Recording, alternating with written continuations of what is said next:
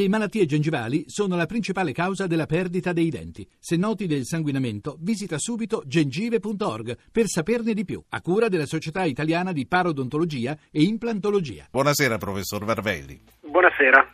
Non un titolo sulla conferenza di Vienna sulla Libia, nei titoli del TG3 dovremo cercare i telegiornali internazionali per uh, averne qualche riferimento. A Vienna oggi e domani c'è la conferenza mondiale convocata da Stati Uniti e Italia sulla crisi in Libia e sull'avanzata dell'ISIS. A differenza di quanto ci potevamo aspettare, il premier al-Sarraj, in carica da poco più di un mese, non ha chiesto alcun intervento, ma solo addestramento e rimozione dell'embargo eh, delle armi. Arturo Varvelli, che vi ho presentato, è ricercatore dell'ISPI e capo del programma sul terrorismo. Quali sono le prime cose da fare, Varvelli, per mettere in sicurezza la Libia?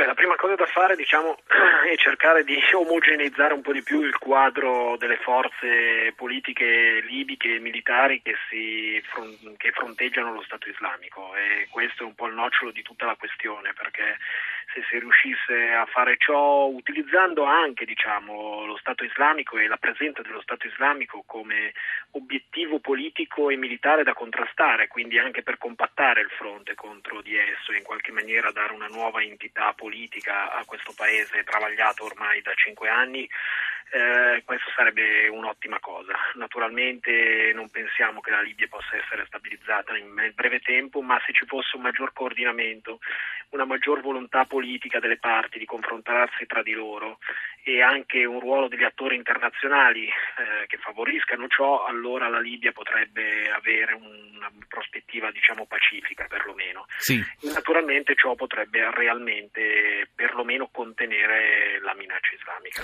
Per aggiungere le vostre voci mandate un messaggio con il vostro nome al 335 699 2949. Dottor Varvelli, a chi è che pensa quando dice gli attori internazionali dovrebbero fare un po' di più, ci vorrebbe maggiore coordinamento?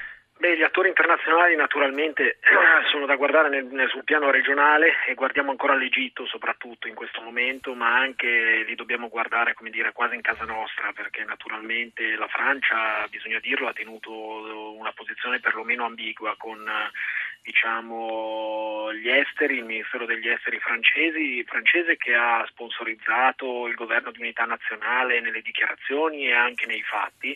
Eh, dall'altra parte invece abbiamo avuto un, Ministero della Difesa francese che ha continuato a sponsorizzare ed aiutare eh, il generale Haftar e questo naturalmente è un'ambivalenza che fa sì che la, la, la, Francia si preoccupi di una sorta di piano B, piano B che però collide con, con il piano A e quindi in realtà bisogna guardare all'Egitto che continua a sponsorizzare Haftar, bisogna guardare alla Francia e bisogna in qualche maniera trovare un punto d'accordo. È un po' mh, mm, come dire, inevitabile che avvenga, noi italiani un po' ci siamo illusi che a un certo punto Egitto, Francia, gli altri sponsor, gli Emirati Arabi, l'Arabia Saudita facessero cadere la carta Haftar a un certo punto.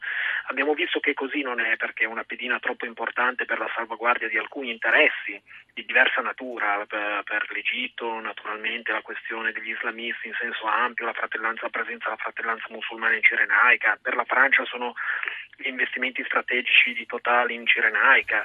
Um, questo ha fatto sì, sì. Che, che, la carta di Haftar non cadesse e l'hanno riproposto come attore politico praticamente nel paese e quindi un accordo deve essere trovato tra le forze della Tripolitania che sorreggono il nuovo governo di Serraj e Haftar.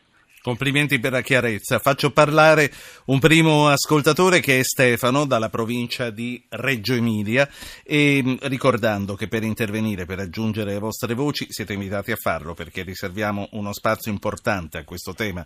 Questa sera mandate un messaggio col vostro nome al 335 699 2949. Stefano, eccoci qui. Vabbè.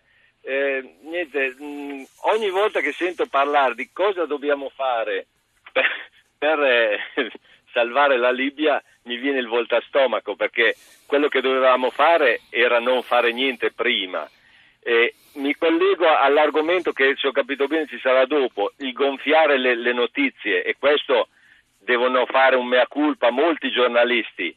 Con la Libia al tempo di Gheddafi si gonfiarono assolutamente tutte le notizie contro Gheddafi, tant'è vero che il vescovo di Tripoli disse più volte non, la situazione non è come state dicendo, eh, bastava andare a cercare appena e non ascol- basarsi sulle agenzie ANSA eccetera, la situazione della Libia era tutt'altra cosa da quello che ci Senta. raccontavano i giornali, i telegiornali, le radio eccetera. Lei come, Adesso- come immagino ha vissuto in Libia?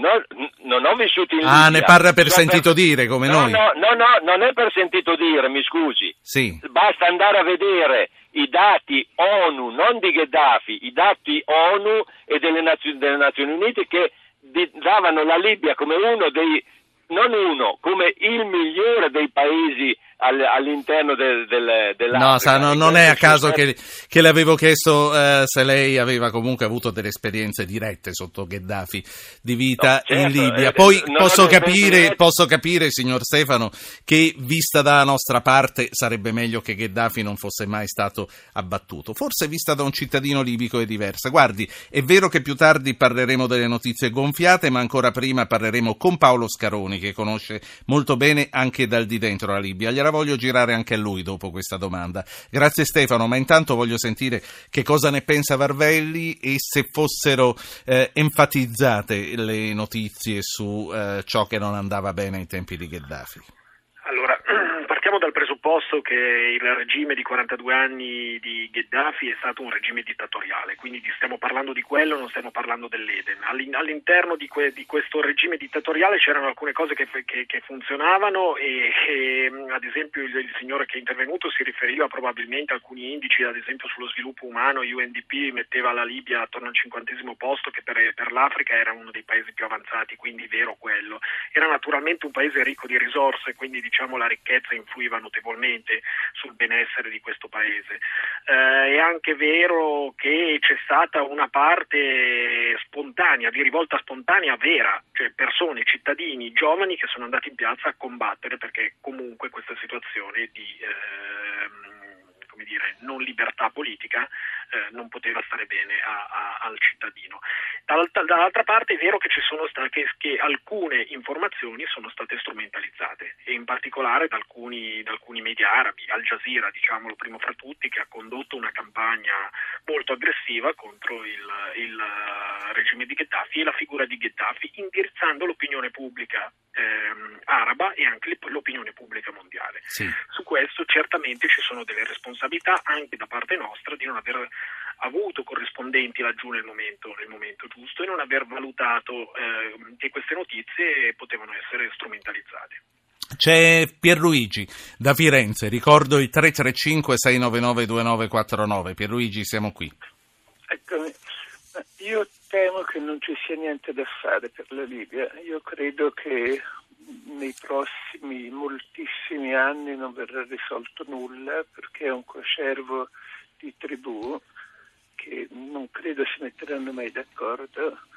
E poi credo anche che diciamo, la responsabilità prima, secondo me quasi penale, è stata di Sarkozy innanzitutto, cioè è stata io credo dovrebbe veramente essere sotto processo al Tribunale dell'AIA valutare se ci sono, quali sono state le motivazioni dell'intervento innanzitutto da parte sua e, probabil- e poi anche da parte di altri. Sì. Non è un caso che Obama abbia detto recentemente che il suo eh, rimpianto, chiamiamolo così, maggiore è stato l'azione in Libia. A me è sembrata più quasi una guerra, chiamiamola, contro l'Italia da parte della Francia, soprattutto per scalzare la posizione di predominio che, la- che l'Italia aveva appunto in Francia. Sì. In Libia fondamentalmente le persone, ora salvo naturalmente quelli che erano, ora non certo per difendere Gheddafi moralmente, ma le persone in Libia, chi è stato in Libia eh, du- durante eh, Gheddafi, le persone in Libia mediamente stavano piuttosto bene, certamente meglio di gran parte delle altre persone. Grazie diciamo, Pierluigi. Varvelli, ma è vero che stavano bene sotto Gheddafi i libici? Allora, è molto contraddittorio ciò. Mm, ci sono due, due lati della, de, della, stessa medaglia. Naturalmente non si governa un paese per 42 anni solamente con il, con il pugno duro, diciamo solamente con il bastone. Eh, ha governato Gheddafi anche con la carota. La carota era la ridistribuzione della rendita. È vero che in buona parte i libici non svolgevano grandi attività lavorative, una buona parte della popolazione era impiegata in impieghi pubblici, che cosa facessero non si sa. Alcuni alcuni, si è scoperto dopo la caduta di Gheddafi, di questi impiegati pubblici venivano pagati due o tre volte, cioè erano a libro paga due o tre volte. Quindi c'era una ridistribuzione della rendita, era una ridistribuzione ineguale e talvolta l'ineguaglianza è una motivazione molto più forte di, della povertà. Quando si percepisce un'ineguaglianza può essere naturalmente un'ottima motivazione per andare in piazza a combattere. Sì. In Cirenaica, ad esempio, c'era scarsissima redistribuzione, lì c'era molto bastone e poca carota ed è non è a caso che da lì che sia partita la rivolta. Quindi naturalmente ci sono, ci sono delle cause poi naturalmente indogene, interne allo Stato libico e molte però sono anche cause esterne sì. di questa rivolta. Dottor Varvelli. Una rivolta alimentata in qualche maniera. Io a questo punto la saluto e la ringrazio. Arturo Varvelli, ricercatore dell'ISPI e capo del programma sul terrorismo.